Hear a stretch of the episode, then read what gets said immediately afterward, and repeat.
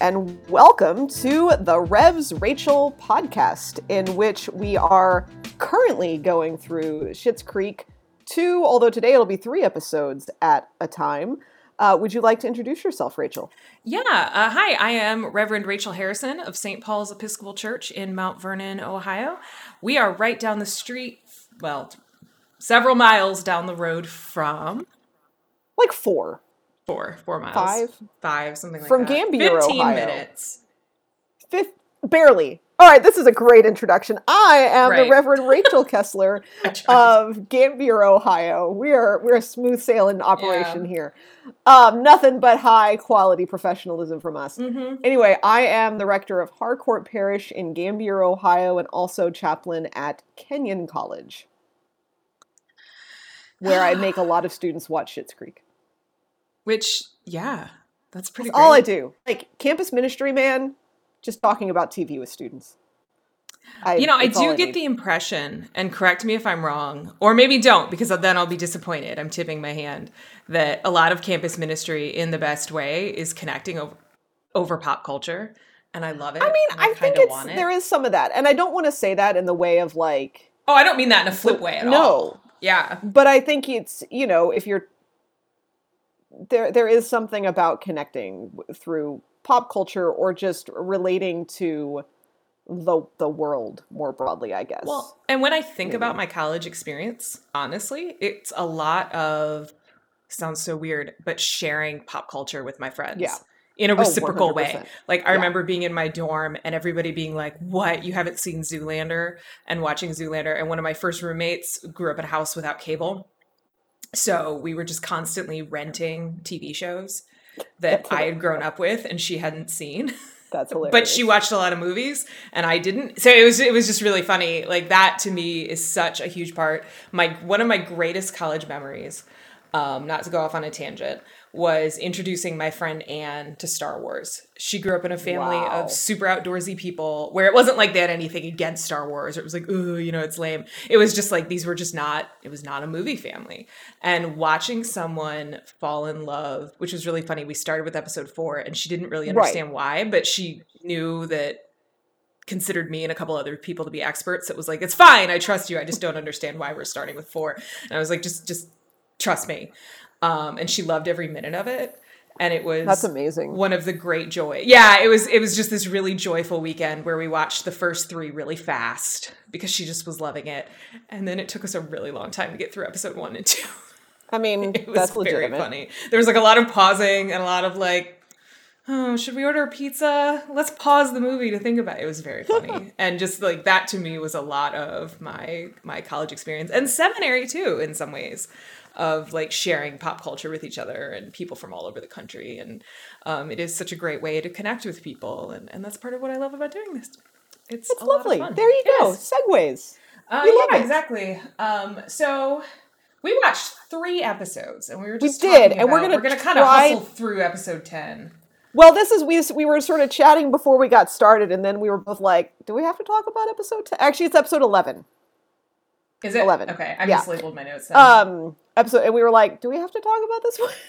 And I, yeah. you were, you were so, you sounded so relieved when I was like, this is one of my least favorite episodes of the, of the whole show. Well, it, it was very di- disappointing because this is the episode where we meet Moira's sister, Dee Dee. And when I saw the description pop up, I was like, we never oh, meet her again. We never what? meet her again. Are you kidding? We never. So that's even again. more annoying because it was like, oh, Moira has a sister. I bet you this is going to be super fun. And especially given the revelation with Jocelyn, Yeah. that, um, you know, she's also from a small town. I was like, oh, this is going to be, you know, I I think this is going to be good. It it was Missed nothing. opportunity. It yeah, was that's a good way of describing it. It was nothing. The status quo did not change. Um, but I do have two things I want to say about this episode really quick. Bring um, it on. One, it was really nice. This was the episode where we saw, and I had to look at my notes because I couldn't remember if it was the other ones, um, where... I learned two things. One, the Tropical Grill sells alcohol. And I'm just making mm. an observation that was really funny. I didn't notice it before. I love that they are both the town cafe and bar. I think that's funny. We haven't um, met the Wobble. Eventually, we'll go to the Wobbly Elm. Oh, there is a bar. Okay. It actually there made me wonder. Bar. I was like, but, are they basically just an, serving all Elmdale. the watering hole El- needs? It's in Elmdale. Oh, gotcha. Okay. All the good stuff um, is in Elmdale. So I actually loved... Twyla, uh, or I'm sorry, Alexis was kind of kind to Twyla in mm-hmm. a roundabout way by sort of warning her, hey, maybe don't write a song for Mutt. Maybe, you know, talk to yeah. him first. And Twyla took it exactly as it was intended. As awkward as Alexis was being, um, I really appreciated that this episode was setting up the fact that Alexis has more integrity than Mutt. I appreciated yeah. that. Um, that was really nice. And now I want to have two very brief rants that could probably relate to any of the episodes, but I just, I have to get this off my chest. And this isn't this is just what the we're show. Here for, Rachel. It's many shows. Um, and I mentioned this before, but this, this string of episodes made it even worse for me. I think the costuming on this show is excellent. Um, Moira is perfect. I love it. I've heard from people before. She's a style icon. I think Eugene Levy looks great. And, and just like the way, the way everyone is styled, I think is perfect for their Have I t- Did I tell you, did we talk about this before about how like those costumes weren't built for the show? Like Dan Levy scoured the internet and bought these pieces. And so like all these costumes and that people are wearing are one, like they had one piece. I love this. So yeah. they were not built costumes. They're actual fashion pieces that, and, and that I think it they shows. Found online. Yeah, yeah, and I think that shows. Like like the clothing makes a lot of sense for the characters. It helps you understand them. And it, and not just understand them, but understand it as a choice. With yeah. one exception. And this annoys me. Um, I hate Stevie's makeup. Um, I am kind of obsessed with makeup on T V. So to be fair, well, I know I'm very, you are a good makeup artist. For those who well, cannot well, see thank you, you, this is a this is an audio medium. But I mean, right. you're, you're um, but into what the really, makeup game. What really bothers me is that, like Moira, for example, her makeup is perfect. Um, like smoked out eye. You could she she buys like. Um, I could tell the brand she buys, if that makes sense. Like you can tell the ads that she's emulating. Stevie is wearing perfect eyeliner and false lashes in every scene. It is annoying. Stevie, the character, would never put on false lashes. Yeah. She's clearly wearing false lashes. It annoys me, and I hate it. And I found an article recently that was really fascinating. I will try to find it to send it to you, um, okay. and I'll and I can use our, our Twitter. But it was actually this really fascinating article um, talking to a bunch of anonymous television makeup artists about how actresses today will demand false lashes, even when directors will or whomever will say, "You play a cop." You know, wow. like, like you shouldn't, but it's because it's so trendy right now. And I just like false lashes as a trend anyway, which is fine. Mm. Trends or whatever. That's fine. You can wear what you like. But I just, for the show though, it bothers me because I feel like it, it sticks out to me. And as mm-hmm. soon as I noticed it, I couldn't unnotice it. That to me, Stevie sticks out like a sore thumb. Mm. And I do think some of that is intentional, that she doesn't really fit in anywhere. And that relates yeah. to these episodes. But the false lashes in particular, it does not make sense to me that the character of Stevie is sitting there with lash glue every morning. She is not. And I just had to get that off my chest. I love Another it so thing, much. I had a moment of shame on, on Friday. I put up. Uh, we bought a house. It is our first house. Previously, we lived in an apartment that was literally the size of our current living room. So we don't have a lot of stuff and our walls are very bare. So I bought an IKEA set of pictures that are like pre-laid out where it's it's very like manufactured cottagecore. And we hung this thing on the wall to show us how to do the spacing. And I thought of Ted while we were doing it, like buying his apartment decor. And I just kind of had this moment of being like, this is so basic. I love it. I love how it looks, but it's one of those things that like, I can imagine someone coming to my house and being like, wow, they worked really hard for that. And it's like, no, it was a kit we bought from IKEA. Um, I love it so much. So I, I, so as we were working on this, I thought of Ted and just kind of had this moment of not shame exactly, but just like, oh, I mean, yeah. IKEA caused that vibe. When I was living in when I was living in Toronto, so one of the things I loved about Toronto is that I, there were two IKEAs in the Greater Toronto Love area. Love it, loved, uh, and you would go to you know you're talking about a city just full of apartments and condos and people in tiny little houses, right? Yes. And so no matter whose house you went to, you were always like, oh, I know what I have that thing, mm-hmm. or I know exactly what that is. And just like everyone had the same IKEA furniture. Austin was, was like that brilliant. Too. Because yeah. and and we're all living in, you know, everybody's, even in people in houses, they're shoeboxes, you know, so yeah. it's like, Yeah, no, I just, I, I just, I loved it. It was very funny. I just had this moment of solidarity with Ted buying his apartment fully you furnished. Know, there's worse from... people to have solidarity with than Ted.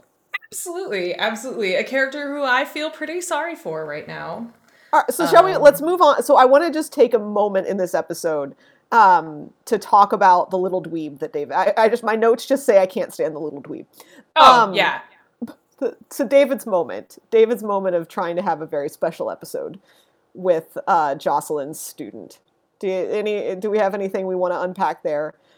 All um, all I want to say is I, I there is a part of David. A, I think there is a part of David that actually does care about him on some level. Like wants mm-hmm. to be like he actually. I like when he you know sort of turns around after the kid sort of tells him off and is just like, "You are going to be okay, right? You're stable." Yeah. You know, he's not. David is not totally heartless, but I just there's a mean there is a meanness to that kid that just feels unnecessary. And it was a shame because yeah, I felt the same way, and it was a shame because I liked the moment where he said, "You and essentially, this isn't a direct quote, but you and no one else can solve my problem. I am a gay kid in a small town high school." Yeah. You know, like there is no I don't need mentoring. You know, like, I feel like, like it's my reaction to all the people that want to give me helpful advice about being a parent in a pandemic. I'm like, yeah. Go away. You know what? It sucks. It's the right. way it is. No, exactly. I have no, you have nothing to offer me.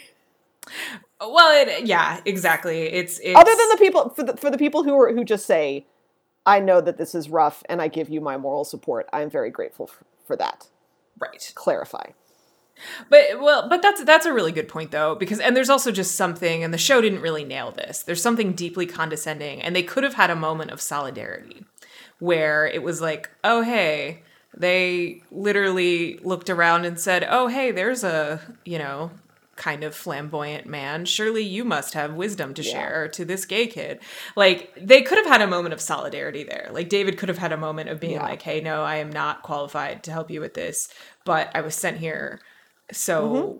you, you know, like like that. But they didn't. They didn't. Yeah, do that. They didn't do that. And and instead, I don't really know what purpose it sold. Was it yeah. like a generational thing of like this teenager gets that your friends with benefits relationship is a mess?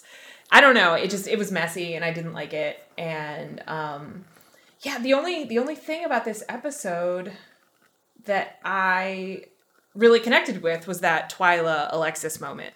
Where mm-hmm. where Twyla or Alexis is kind to Twyla um, in a very roundabout, sort of messy, but nonetheless, yes. I thought affecting affecting way. Uh, not enough to realize that Mutt is the worst yet, but um, yeah, no, it was a nice moment. It was, and I did like. I mean, I I thought that it was also interesting having the moment between Alexis and Ted where Alexis kind of realizes that she's into something more serious with Ted than she's ever really had before. Yeah. And, and reflecting on that. Yeah, I, I, I appreciate it. I appreciate that. I appreciated Alexa, Alexis sorry, in this episode um, a lot. And, and, but she didn't, this is, this is telling. She didn't, she wasn't there that much. You know, exactly. The episode really wasn't about her. It was about this thing with Moira's sister, who I'm even more annoyed knowing that she doesn't come back. Although that said, I didn't particularly enjoy the character anyway. It didn't add anything. Yeah. So, I mean, it, because my thought at the end of the episode was, I suppose you could fix this. You, you know, like in the sense of, um, you know, if they wanted to, they could take the character and make it, um, you know, do something with her later, but they don't mm-hmm. apparently. So that's really annoying. So um, I will say the one, the one thing that this episode does give us between David and Stevie is the best wishes, warmest regards, which becomes a bit of a Schitt's Creek thing. Oh, that's fun. Not, not so much, not so much a catchphrase, but it, it is on a lot of Schitt's Creek mer- merchandise. Oh, that's the, funny. The best wishes, warmest regards, uh, is, is nice. So shall we move on to better yes, episodes and more substantive things to talk about? Episode twelve?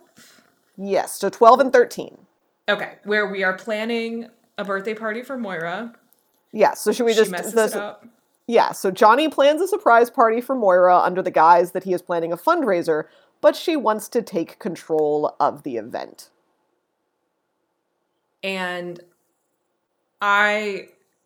what was fun about this episode for me was you got to, once again, see some of the characters I enjoy watching interact, interact. Uh, we haven't, you know, I, did, I realized watching this episode, we haven't seen that much Johnny and David. No. So that was fun, watching them, like, do a horrible Aside job. From that episode where Johnny was trying to give David work advice. Oh, yeah. Which also that went was, badly. Which also went badly. I do love that we have more Moira, and, you know, it's telling that when Moira decides she's going to take over the event, she comes to David. Like, like clearly right. There is this solidarity between them, or mm-hmm. this sense of, you know, David would understand the yes. her need to save the event, right? I like I like that. And I also liked that he blows the surprise, but in doing so, I actually thought it was born out of his understanding of his mother. Oh, one hundred percent. You know, it wasn't him yes. trying to make things easier for himself. It was him realizing, okay, she is just going to She's not going to be stop. a bulldozer. Yes. Yeah, unless unless I do this. I know you well enough to know that this is not going to end well. So he just finally tells her, we're planning a surprise party for you, um, which was great. And by the way, the party looked fun. I love well, that. So this like, is a moment I want to say. That's a fun-looking party. So my one of the things that I wrote down, and I, I did not do a great job taking notes on these episodes, but one of the things I wrote down is that, like, I feel like that that party is the first moment that really captures the feel of the show going forward, mm. right? There is something in that party where, you know, Moira and Johnny kind of acknowledge that the town cleans up well, as they put mm-hmm. it. Um, you know, people are having a good time together. David and Stevie actually managed to have a semi-honest yes. and real conversation about the state of their relationship and have this really sweet dance together. Um, Like there is, there's something there that I feel like is the seeds of what the show becomes going forward. And and I, I say this as grudgingly as I can. Mutt also cleans up nice. He looked good. We, in that we can suit. we can be begrudging about Mutt periodically. Although I thought it was funny because, um, I half expected. Although I, I realized it wasn't going to happen because I could tell where the episode was in terms of runtime. It was interesting to me that he showed up at the party and his parents reacted not at all. Mm. Or there was no indication of of that. Because, I mean, previously the setup was that Mutt and Roland have essentially don't have a right. you know, they're they're yeah. basically estranged. So I I, I realized that wasn't the was point. At, the party was at his house, though. The party was at his barn. That's true. That's so. true. So maybe, I mean, at the very least... Yeah. I mean, clearly, they it's not like they come to blows, but it was just, right. um, in a way, a little disappointing to me that the yeah. show didn't. But I don't know if the episode needed that. You know, that's not yeah. that's not what the episode was trying to do. Also, do we care a- enough about Mutt and Roland that we want to, like, see them work out? And that's kind of my point, is that it was it's one of those things that um, I hate when people get on T V shows for dropping plot elements that never worked in the first place. You well, know, and I kind of like, like, I think there's something like that to Moira's sister, right? Okay, right. yeah, they dropped it, but at some point you have to, the problem with writing a T V show, unlike writing a novel, is that you can go back and edit a novel as you go through, and at some point with a T V show, if a plot line isn't working in the first season, well, and, probably and better to step away. T V shows, unlike, say, something like a novel... so many disparate parts. Like sometimes things yeah. change in a T V show because characters have really, actors have really great chemistry. Mm-hmm. You know, something, sometimes things change because they have no chemistry. You know, it, it can Keep just... Or that, that's a conversation I want to have in like season four. Oh, that's interesting because I was actually okay. thinking about that a lot as I was thinking about the season wrapping up because... Oh, interesting. Okay. I, one of the things that I was thinking about as it related to Mutt, and I was really thinking about it after this episode, is I, I was kind of curious at the end of this season... I was thinking, do the showrunners want us to like Mutt? Mm. I can't tell. You know what I mean? Sometimes you can see that with a show, where a show's yeah. like tipping their hand, where it's like, oh no, these guys are endgame. You know, you can have that moment mm-hmm. of, oh no, or oh yes, you know, this, this the show is is tipping its hand a little bit. And I was kind of wondering about that throughout this, is that was the point of him showing up looking the best he's ever looked, in a suit, he's furnished his barn. You know, was the point of this to make us kind of root for them? I do not know if I have an answer for that. Yeah, I don't know either. It just, it was interesting to me because you can sort of, I, I think one of the most interesting things to me with T V in a meta way is to look at first seasons. Because, I mean, the the, the mm. frequent refrain with so many shows is it's great except for the first season. That's really – I mean, not every show. But, you know, Unless a lot of shows – Unless we're talking about Lost. right, right. Unless – right. Well, and, and exactly – that's exactly right is some shows start strong. But there are so many great shows – Yeah. Um, where even if the first season, I know I've talked about it before, but Breaking Bad is the classic example of this, where the the first season got cut short by the writer's strike.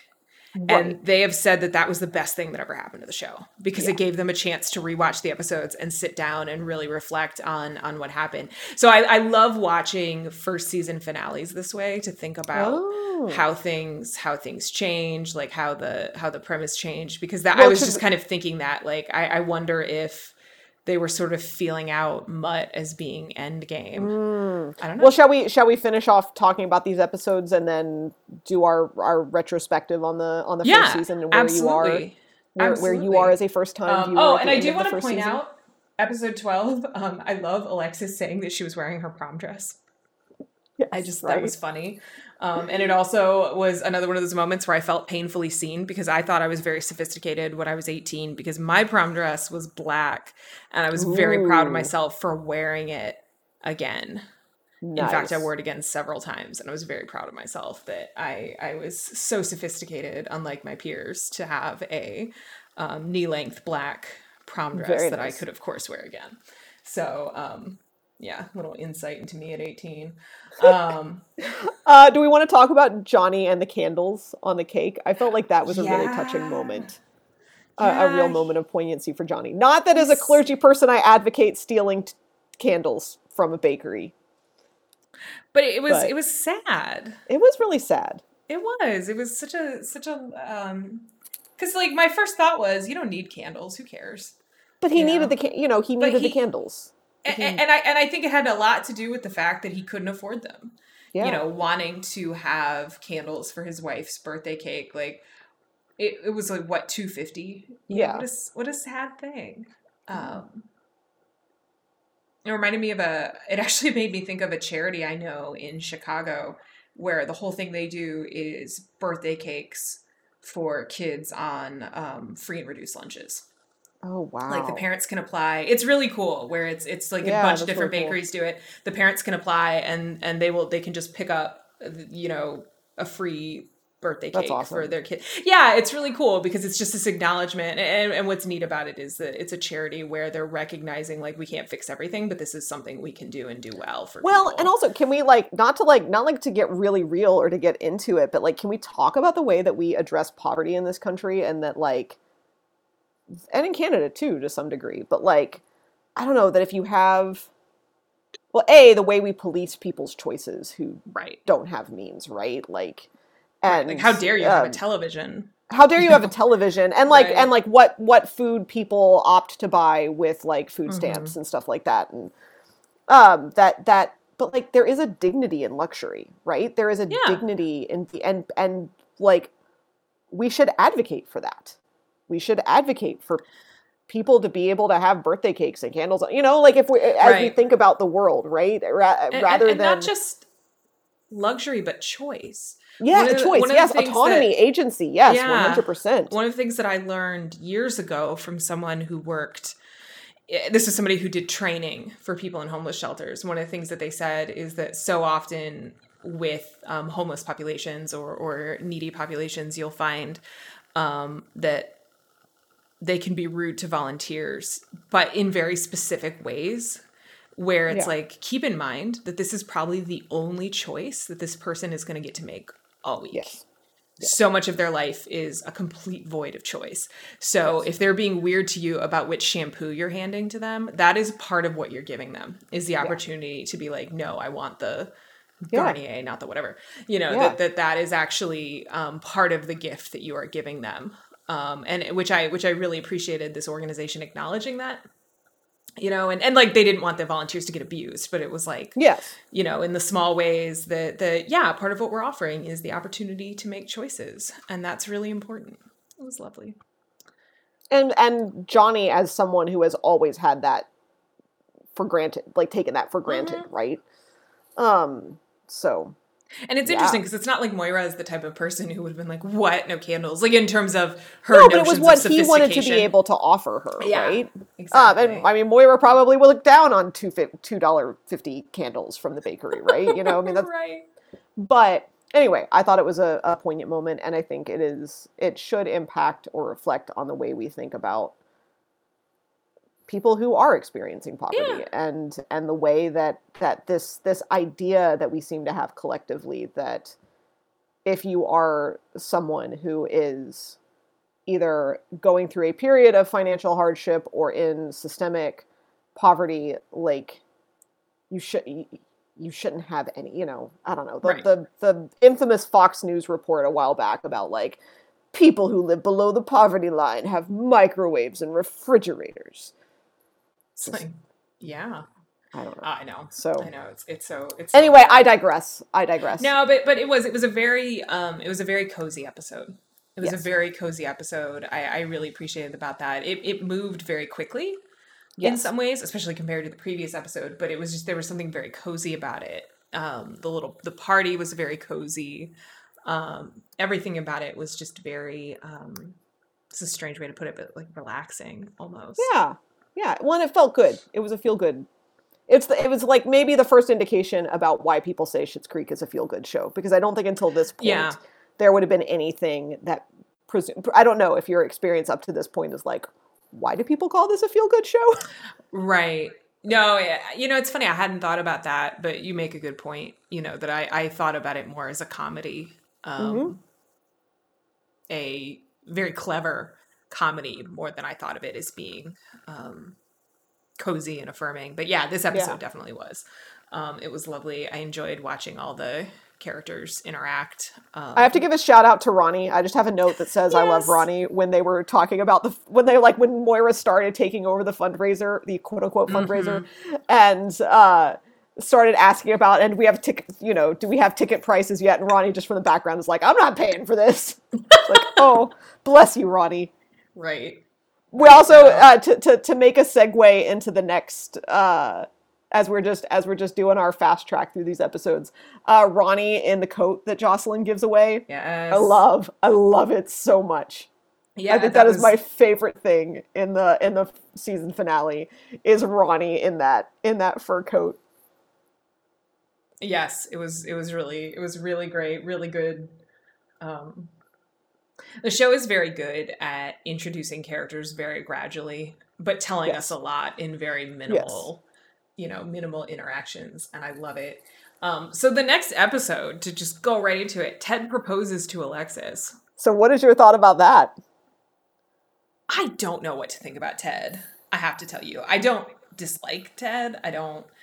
And, and maybe that's the point, that I just don't have strong feelings for him. But I'm just looking at this and I'm like, what is your motivation? Because in some ways, I, I would understand if they're characterizing Ted as being similar to Stevie. And like, this is my town, this is my hometown.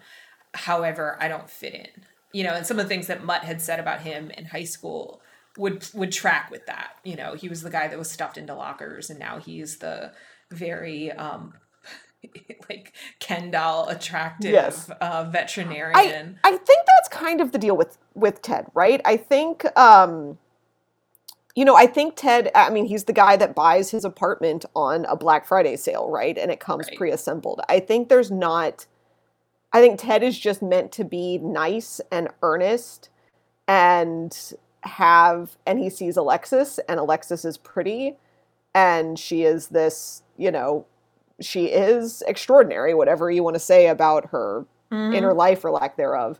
And so I, I think Ted is just, this is a person that I am, I am attracted to, and I've, I've fixated on. And, you know, like, I don't think there's a great there, there with Ted. And I struggle with that because, again, this, I don't think he's mon- like secretly monstrous yeah. or anything. I'm not saying that, but, but that's also really kind of objectifying in many ways.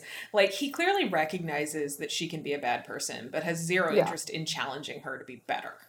You know, he, just, his interest is in just yeah. pushing that aside, um, just kind of hoping it goes away. And I don't know. I don't know. I struggle. I struggle a little bit with that in terms of, you know, looking at him and thinking, again, as we've said, I don't think he's particularly good for Alexis. She's not good for him either. So it's not, you know, it's not as if um, one is great for the other and, and one is giving so much and the other isn't. But yeah, there's just something very shallow in him proposing to her.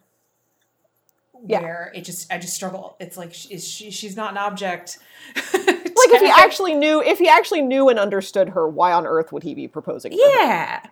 Yeah. Yeah. And, and if he were, and, and it doesn't need to be particularly deep, you know, like if yeah. you were just even trying, you would know that at the very least you need to spend more, more time together. Um, yeah. And that was, that was tough. So I don't know. I'm, I'm struggling with Ted. Um, G- but, g- which is g- fine. Give Ted, give Ted a minute is, is all I'll say. Yeah, and I'm and I'm on I'm on board with that. You know, that's what I'm saying. It's just yeah. it's it, it's just a struggle for me, kind of looking at, at all these interactions, because another little side rant.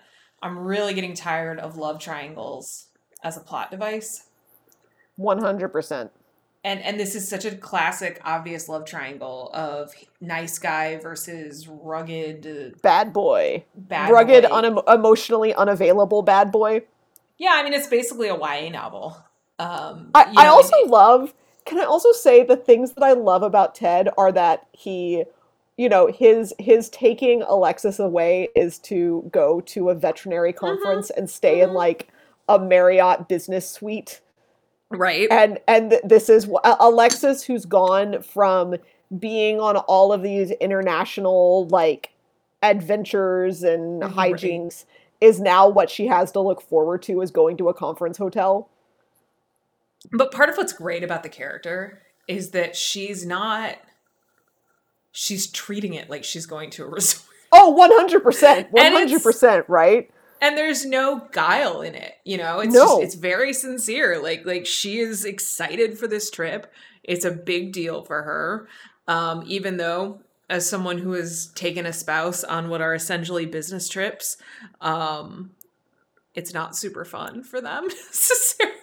No. Uh, it, it seems like it might, but it's not, I promise. And so, yeah, it's it's very... I don't know. It's an interesting, it's an interesting relationship, but I think we. I, lo- I have on. to add We've, we're oh. dancing around the biggest relationship that's been evolving in these three episodes, which has been Stevie and David. Can I, before we go into Stevie and David, uh, which I definitely want to talk about, can I say my favorite line of Alexis is when uh, Ted says, originally I was going to give this to you on our all-inclusive vacation, and Alexis goes, what's an all-inclusive vacation? Yes, that was really good. I just good. we needed to we needed to highlight that line because that so, warms my heart. Alexis works because she's sincere. Absolutely, you know, absolutely. If, if the meanness were just meanness, it wouldn't work. But no, she is completely sincere. She literally she's just does hugely not know oblivious. That yeah, she's just hugely oblivious. Her powers of observation are, I, I was about to say poor. That's not entirely true. Um, narrow. They're very narrow. Well, because um, she sees David. She knows how to hurt David, right? When she's like, when she and David are talking about, I, I want to come back to David and Stevie, but I want to talk yes. about like just David for a minute. That when they decide that mm. they, so so the whole point of this episode, this is this is a very rambly podcast today, but that's okay. Yeah. The whole point of this episode is that Johnny has a potential buyer for the town. They feel like they're getting out, and everyone starts making their plans for where they're going to go when they sell the town. And David wants to go back to New York, but you can see there's this, he is aware of how shallow his life, like he's he's had a realization right. of how shallow and lonely his life was. His friends did abandon him. And and Alexis, and that's what Alexis knows how to poke at, right? Mm-hmm. Like Alexis knows how to say, oh, your friends all dumped you when you stopped being able to pick up the bill. And David knows that. And he does not, like, I think it's telling that he, for all that he and Alexis have this bickering, he wants her to come to New York with him. Yeah. And then he tries to get Stevie to come to New York with him. And I think that's just very, it's a very powerful tell about David's character. And I like um, when he, wh- when he goes through it with Alexis, when he goes through it with Stevie and he realizes that he's on his own and he comes back to Johnny and wants more money from the sale of the town. And it's kind of a, it's kind of a dark moment for David. Yeah. And, and it's, it is a, a moment of meanness. And there's, I, I want to, there's one line in the finale of, in the in the series finale that I, is not a spoiler, but there, but Moira and Alexis have this, this moment where Moira says to Alexis, "Oh, did David say something to you, dear? He can be very cruel, but it's all fear-based." And I was just like, that's David's character, right? Yeah. And I think it's telling that that's still true of him in this series finale. Um, that David can be cruel, but it's all fear-based, right? He can be a really mean, like he can be mean, but it is so rooted in his like anxiety and fear of being rejected, right? You know, and I just, I think that's very powerfully laid out here. It is. And, it, and, and that said, it's really hard to watch because, yeah. you know, you just laid out one of the things that, that really struck me that as being so painful in this episode is that it's becoming increasingly obvious that Stevie likes him. Yeah. Way more than well, she, she says it. Her. And she knows it. She, she completely realizes where the relationship is. Um, and right. And it, at the very least, he's being honest, but, yeah. um, it really hurts to think that he asked Alexis first. Yeah. Um, you know, I just that, not that he's not allowed to, you know, have a relationship with his sister, but just thinking about it that way, it's like, oh gosh, poor Stevie. Uh, yeah. And, and that is just really, really painful. And how it's, it's interesting though, because, and I, it was very clear to me watching this episode, Stevie has no idea what she wants, but at least she knows, I don't want this. You know, yeah. I, I, I don't want a relationship that's, that's one-sided mm-hmm. or, you know, stacked in one direction. And that was really hard to watch. Yeah. But I mean, in a good way, in a, in a good yeah. way. It wasn't, it wasn't cringy, um, in the way that some other parts of the episode were, uh, you know, where, where just so much honesty and they're both crying. Um, yeah. And that was, that was just really hard. It was really, really hard to watch. And, uh, and right. And then after that, David basically decides, um, well, I guess I'm going to go back to buying my friends. Yep. And gosh. Well, that... and then he, he drives off at the end of the episode as well. So mm-hmm. we don't know where he's gone. Stealing Roland's truck. Right. Right. Um, yeah, it was, it was, It was really great. It was painful. By the way, um, the other plot, I guess I'm not really sure which one to call the B plot, but, you know, Johnny thinks he's found a buyer. As soon as that guy showed up, I was like, oh, okay, well, he's clearly dying of a heart attack by the end of the episode. Um, we also haven't established what owning this town even means. This is what I keep wondering. Like, I, what does it even mean yeah. that they own the town? I haven't figured this out, but... Yeah, I, I actually was wondering. I mean, I realized that is a thing... Because it's not like they own the property. It's not like this is some feudal situation where like they own right, the property exact- and can thus exact rents out of people. Right. You still um, pay taxes to yes. Canada. Like I yeah. I mean, to be fair, in many ways it's a plot device. one hundred yeah. Um, totally, and that's totally. Okay. I'm okay with shows having well, well, and it's a plot device that kind of is used as an inciting event and, and kind of doesn't, again, not to give anything away, but like the ownership of the town doesn't really become the main driving plot after this season. Yeah, and nor does it need to be. I mean, it's, yeah. um, I do this all the time, but I'm going to go to an anime example. One of the things that I love about something like Dragon Ball Z, which is a show that has a reputation for being a show about punching for little boys, which they're not entirely right. wrong, but there is more to it, um, is that it is a show that does not sweat its continuity mm. in a way that can actually be a little funny sometimes. Yeah. But I like it because it's like, look, we're not going to get... The, the worst moments in the show are the ones where they're trying to overthink the continuity. Who cares? Right. You know, at this point, the main characters look, have been retconned where it's like, whatever, it's fine. They're going to look the same age as they do now until they're eighty. That is part of the canon. It makes no sense. But as a fan, it's just like, yeah, whatever. I want to keep seeing these people have adventures. Who cares? You know, it, it doesn't, does not matter at all. Don't yeah. over explain it. Um, I don't need midi-chlorians, you know, um, that's, that's not, that, that doesn't enhance the experience.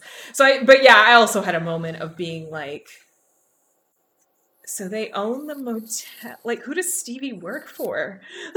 That, like, that actually gets, that there, that, that gets answered. Does it? Of. Okay. That's pretty so, cool. So it, I'm on board with that. Just, it comes up. That's very funny. Hang on to that question. Um, so this season, it's really interesting because, you know, I'm going into this show mostly blind. Um, the only spoiler I kind of have is I know there's a wedding at the end, but I don't ah, okay. know what that means. You, you know, like, I don't know who's getting married. I don't know. Okay. You know what I mean? Like, that's that's yeah. literally the, the only spoiler I've had. And that was because of Amazon, because I'm watching it on Amazon. Ah, uh, it was okay. their fault, because they start they assumed I wanted to watch the final season. And there was a preview. Okay. Uh, Don't, I will try to not, I, um, are you on, t- I assume you were not on Twitter, so I feel like I do most of our no. Twitter account. I actually do have I, been checking in on it. Oh, have you? Okay, sorry. If I'm ever spoilery on our, I'll try to not, I'll try I'm to avoid spoilery things. I'm pretty good at averting my eyes. Okay, um, okay. I know that sounds bizarre, but. All right. Um, I've, I've been doing a really good job of that. But. Yeah, it's it's interesting as somebody who's who's coming into the show late, because it's a little tricky for me with this season, because I've had so many people tell me, you need to watch season one, but it was that thing I was talking about at the beginning. You need to watch season one, but don't think that season one is necessarily indicative of how the show is yeah. going to go. Um, which, again, is very typical advice when watching T V shows, is like, hey, if you're not totally enjoying the first season, or if there are elements of the first season that you think are going to get old, don't worry about it. You know, that's not the show. Uh, so it's been interesting, because in some ways I almost feel, in assessing this season, I feel a little detached from it mm. in the sense that I love the characters. I'm on board with the characters, but I'm not overly hung up in terms of the plot.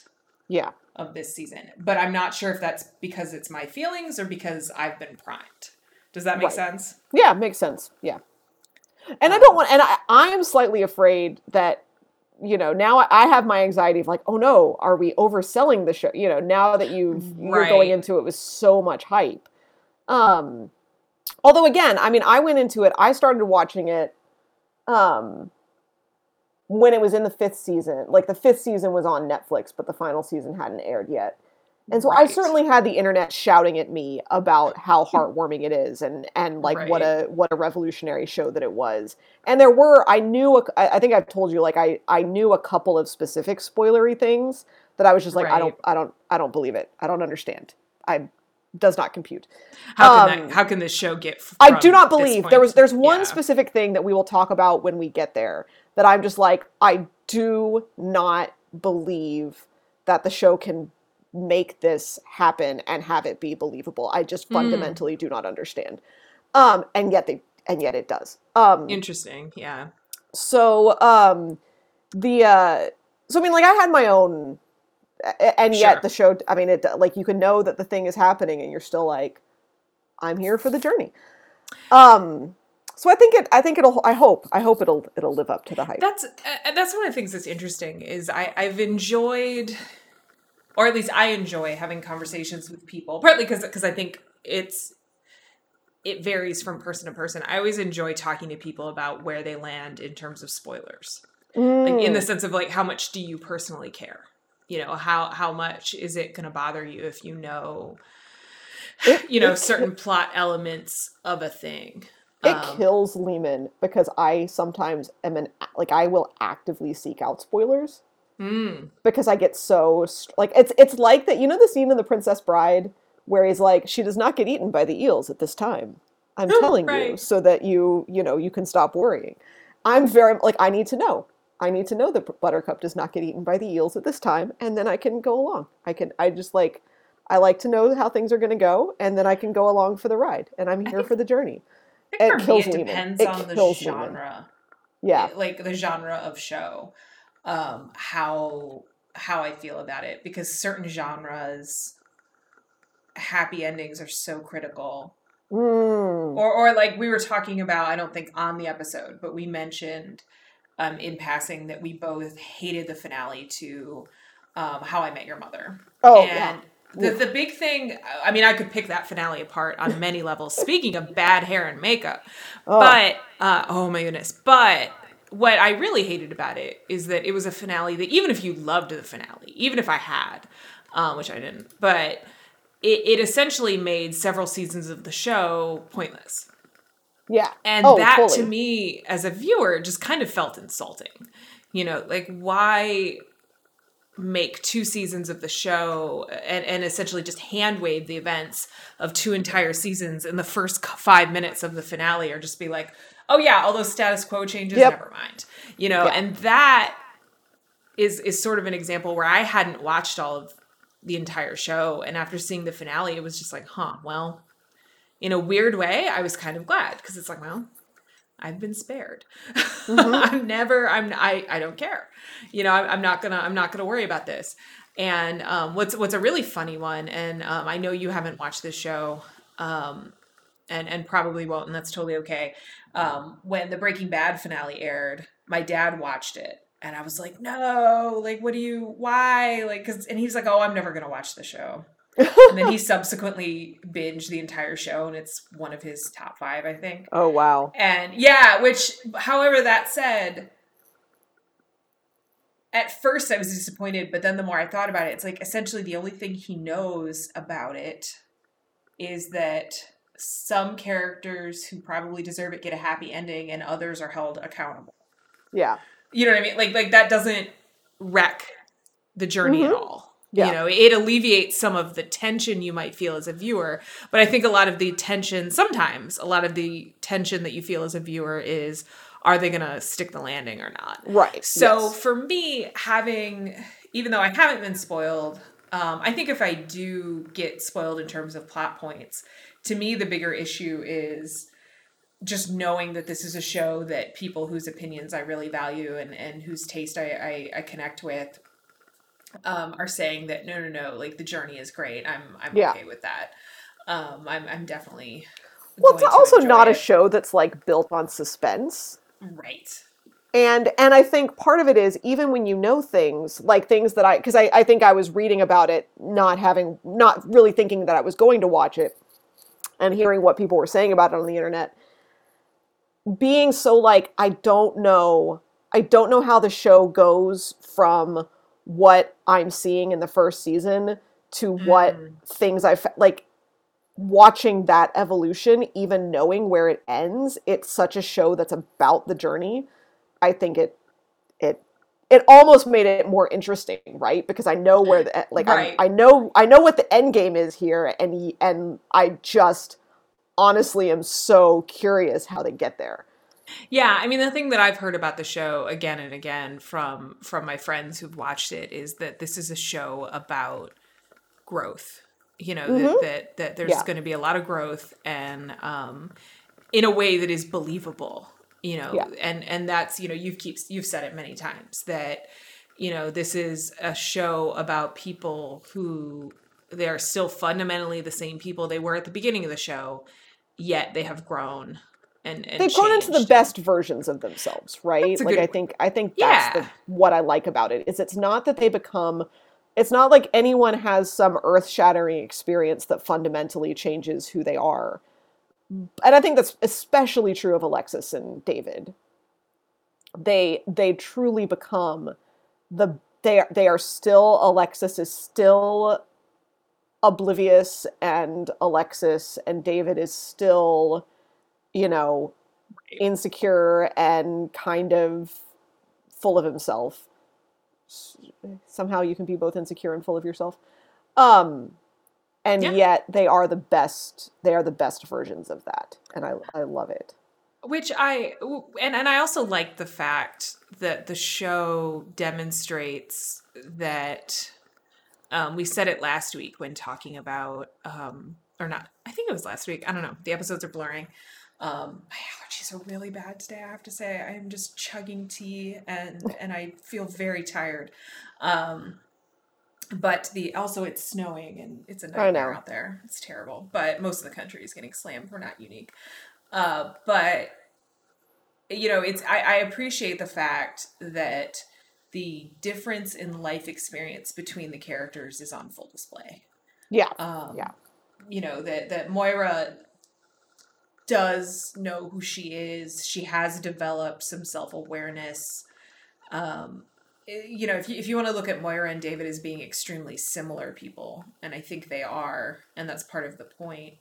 And maybe maybe some of that will will change a little bit, but I think part of what she understands about him is that they're very similar. Mm-hmm. She, however, has accepted her flaws. Oh yeah, a lot to to some has. degree, maybe to an unhealthy degree, accepted her flaws. Yeah, Moira yeah. Moira can maybe use a dose of uh, yeah, definitely. shame. Definitely, it wouldn't hurt, but. Um, but she's also learned how to, um, in some respects, I was about to say that she's the more likable at this point. I don't know if that's true, but she's definitely um, more self-assured. Yes. Oh, yeah. And in a way that makes her less cruel than he is. Oh, you know, yeah. The, yeah. the thing that we were talking about. Like, even as she's steamrolling everybody as they are planning this fake fundraiser. She's not cruel. I think that is true. Moira is no, she, she's trying to help.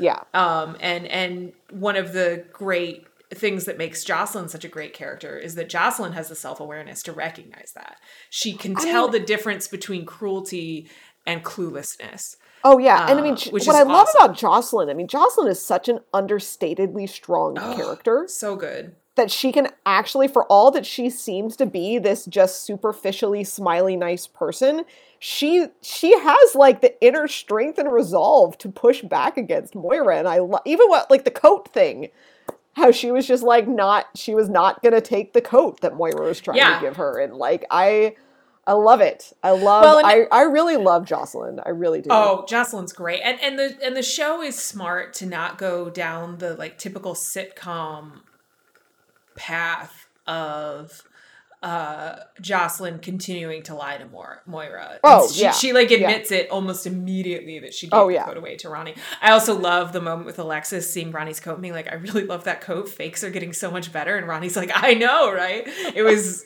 fabulous. I, I just, I love that. Great. It was very funny. I also um, want to say, I was appreciating in the, particularly in the birthday episode, the back and forth between um, Roland and Johnny. For all that I do continue to have my issues with Roland and will have my issues with Roland until the end of the show, even though he gets moments of betterness. Um, for all that I, he does annoy me, I do think that uh, he and Johnny have incredibly good comedic chemistry. Mm, mm-hmm. Like that, that kind of straight man, not yeah. straight man like vibe. I mean, almost like an Abbott and Costello kind of old vaudevillian duo yeah. bit. Like they just, they do have a very funny energy together. And I, I think it's worth. This sounds like such a that. backhand compliment. The character could be worse. Yeah. Um, yeah. You know, and I, and I don't, I don't mean that as a backhand compliment. You know, this yeah. is the kind of character that walks a very fine line. Um, could be a lot worse, could be a character who um, the show, and, and it's interesting to me because I know the show only gets better from here, that hearing you say very early that Roland doesn't go away leads me to believe, okay, this is, you know, this is a character whose tone they're going to only continue to figure out, um, yeah. you know, where, where he's going to um, exist in this world maybe a little bit better. Well, and I think there's something to, I don't know how much Roland really changes, but I think Johnny's way of interacting with Roland changes, mm. right? I think there, you yeah. know, when we talk about who gets accepted, it's not just that the roses, it's not just that the town accepts the roses, the roses learn how to accept the town. And I think for all that, I, I don't know that Roland really changes. He gets mm. some redeemable moments. Mm-hmm. Um But like there is a there is a way Johnny learns how to interact with him that I feel like is is nice. That's yeah, that that and that makes sense to me. That makes sense to me for the characters. Um, and I'm I'm excited to see more. I think that's that's the thing that I have to say. Excellent. The the season Excellent. I think does a good job um, you know, of ending on a cliffhanger that I'm actually mm-hmm. invested in. Nice. Um, it did Where a really David good job. Is. Yeah, it did a really great job of funneling down to the parts of these characters that I care about the most. The I'm I'm honestly finding myself more invested than I thought I would in Alexis' relationship drama, in the sense that her character has demonstrated growth in the last couple mm-hmm. episodes, or maybe yeah. not growth, but dimensions. You know, you've yeah. seen dimensions of her. Um, her being kind to Twyla, I thought was lovely, um, and maybe even feeling some genuine guilt about Ted. Mm-hmm. Yeah, uh, that was. I that liked was nice. I liked her her final bit of like, I think I'm engaged. I think I just cheated on my fiance. And Johnny's like, oh, she'll be fine. Yeah. like, yeah. like that's, she's doing fine then. Like that's, yeah. this is, she's living her life. What was interesting, I thought, is when the, when the buyer, purchaser for the town, when the, when that fell through, um, because of obvious heart attack, Deus Ex Machina. By the way, that guy was like such a Texas cattle baron. Um, oh yeah. Stereotype. Um, as somebody who lived in Texas for a time, it was just like, oh man, I I, I have never met this man in real life, actually. Um, See him on but, T V a lot. Yeah, it's on T V a lot, but I lived in Texas for three years and never saw it. To be fair, I lived in Austin, the least Texas part of Texas, but still. The, um, the People's Republic of Austin is the, yeah. as the Bernie movie referred to it. It's such a great place. But um, it, it was interesting to me that the way the episode ended, it was very obvious that... Um, Alexis was barely disappointed, mm. if she even was. Yeah. It, you know, not not to say that I think she's thrilled with the situation, because if she could have left, she certainly would have. I'm not saying that. I'm not saying that I thought for a minute that she would be like, nope, I'm staying with Ted. I'm, I'm you know, pursuing this relationship with Mutt. I just, I think that Alexis, in many ways, is the most resilient. Oh, one hundred I think, and, I think there's a lot of truth to that. Which is cool, and, and is and is a lot of fun to watch, of how quickly she bounced back, or at the very least, maybe acknowledges reality faster yeah. than the rest of them. Well, kind of acknowledges reality and is like, okay, I'll work with the reality that I have yeah. in front of me, and I'm going to try to make the best of whatever I have here, right? So, um, that said, this has been officially the longest episode we have done, which makes sense. Okay. We're covering the most episodes, um, so. Yeah, I think that's my wrap up. I am I am right. excited to I'm excited to move on. I'm excited to um, have this season watched. People have been telling me for so long to watch the show, since back when I lived in Austin. Um, nice. So I'm very excited. I'm very uh, I'm enjoying going on this journey with you, Rachel. It's been a lot of fun. And I would like to say again, for anybody who would um, like to watch the show along with us, it is actually free even if you don't have Amazon Prime. You just have to watch commercials. Uh, nice. And it's not as bad as it seems. It's where the normal commercial breaks are. Um, it's not like that weird internet thing where the commercials are just oh, wedged that, in yeah. whenever. Yeah, they're not doing that. Um, so it's, I mean, you have to watch commercials, but I have not found them to be super obtrusive. So it's actually not Amazon. It's IMDb T V, which I guess Amazon oh, owns nice. them, because of course they do. Of course um, they do. But it, it has been a great way to watch the show for free. We are... The Revs Rachel. You can find us at The Revs Rachel on Twitter. You can find us at The Revs Rachel on Spotify and iTunes and all of those good places. And if you would like to let us know how you thought the first season was, um, or what you're excited yeah. about for season two, email us at uh, the revs rachel at gmail dot com. So until next time, Rachel. Until next time. Talk to you later. Bye.